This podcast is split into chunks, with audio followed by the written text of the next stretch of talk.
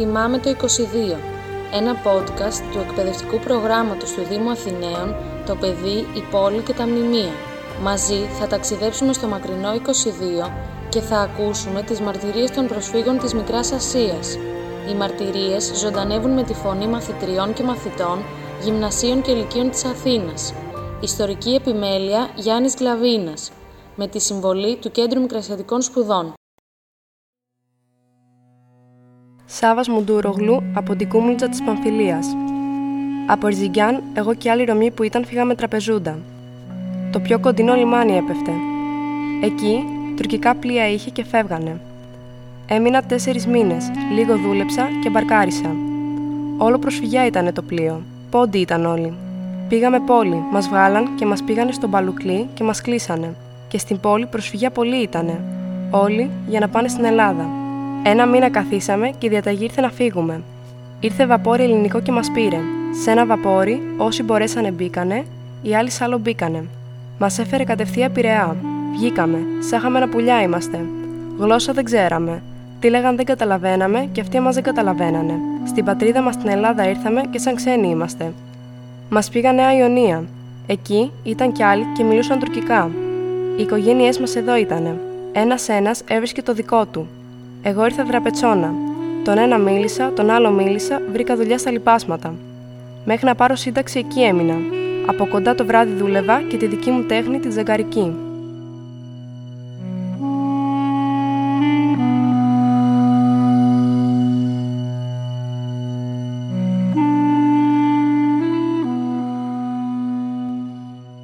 Σοφία Δευλέτογλου από την Αραβισό της Καπαδοκίας.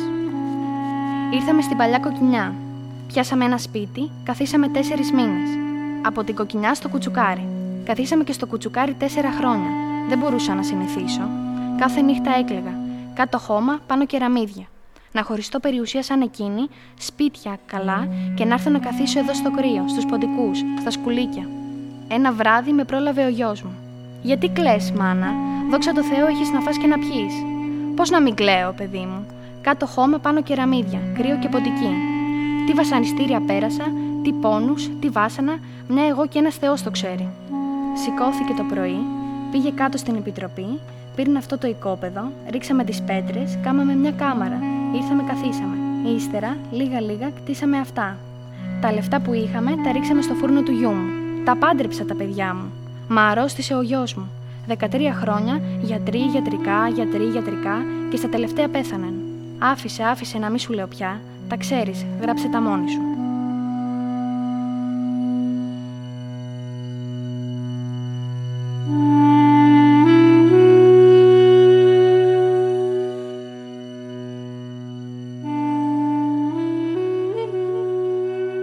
Άρθρο της εφημερίδας Εθνικός Κήρυξ. Επισκεφθέντες το προσφυγικών μέγαρων της οδού σταδίου, εισερχόμεθα και βλέπουμε φάσματα, όχι ανθρώπους εν μέγα δωμάτιον, μήκους 60 περίπου μέτρων και πλάτους 15, ως και μερικά άλλα μικρά, φιλοξενούν άνω των 700 ατόμων μετά των ολίγων αποσκευόντων. Η φρίκη και η απελπισία είναι ζωγραφισμένη στα πρόσωπά των. Μία γυναίκα μαγειρεύει και ταυτοχρόνως κλαίει επειδή δεν έχει άλλο αλάτι για τη ριζένια σούπα της, αλλά ούτε λάδι ούτε βούτυρον. Ένας γέρος σεβάσμιος με άσπρα μαλλιά κάθεται πάντοτε εις μίαν γωνίαν και διαρκώς κλαίει. Επλησιάσαμε και ακούσαμε να μας λέγει «Καλύτερα να έμενα στη Σμύρνη και ας ψοφούσα από το χέρι του Τούρκου, παρά από το δικό μου» και εξακολούθησε το θρήνο. Κλαίει αυτός γιατί έχασε την οικογένειά του, γιατί ήταν πλούσιος και τώρα πτωχός και γιατί στα μέγαρά του εφιλοξένησε πολλούς και τώρα κανείς δεν τον προσέχει. Κλαίει για την τύχη του για τις χαμένες κόρες του που έγιναν Τούρκισες και για την πατρίδα του.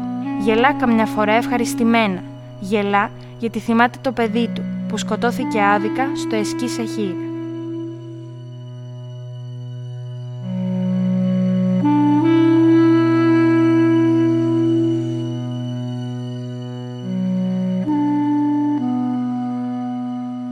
Ρόους Σαρτίνσκι, προσωπική γραμματέας του Πρόεδρου της Επιτροπής Αποκατάστασης Προσφύγων. Εδώ δεν βλέπεις το απελπισμένο ύφος που έχουν οι πρόσφυγες που μένουν στο Εθνικό Θέατρο. Εδώ οι άνθρωποι φαίνονται έτοιμοι για μια νέα ζωή. Τη ρώτησα αν ήταν ευχαριστημένη από την τωρινή ζωή της. Ναι, μου απάντησε. Σε σύγκριση με άλλους είμαστε αρκετά τυχαίοι, καθώς κανένας από την οικογένειά μας δεν σκοτώθηκε ούτε εχμαλωτίστηκε.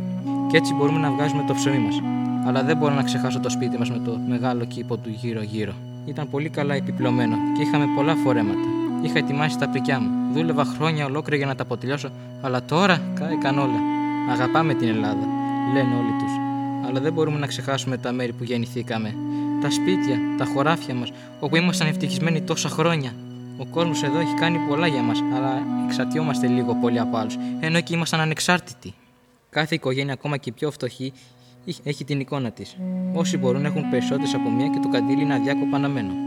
Όσοι έχουν σωθεί χωρίς απώλειες ευχαριστούν τον Θεό, γι' αυτό και να αποθέτουν κάποιες ελπίδες στο μέλλον. Όσοι έχουν ακόμα κάποια μέλη της οικογένειάς τους στα χέρια των τόρκων προσεύχονται να γυρίσουν σαν. Η πίστη τους δεν τους εγκαταλείπει ποτέ.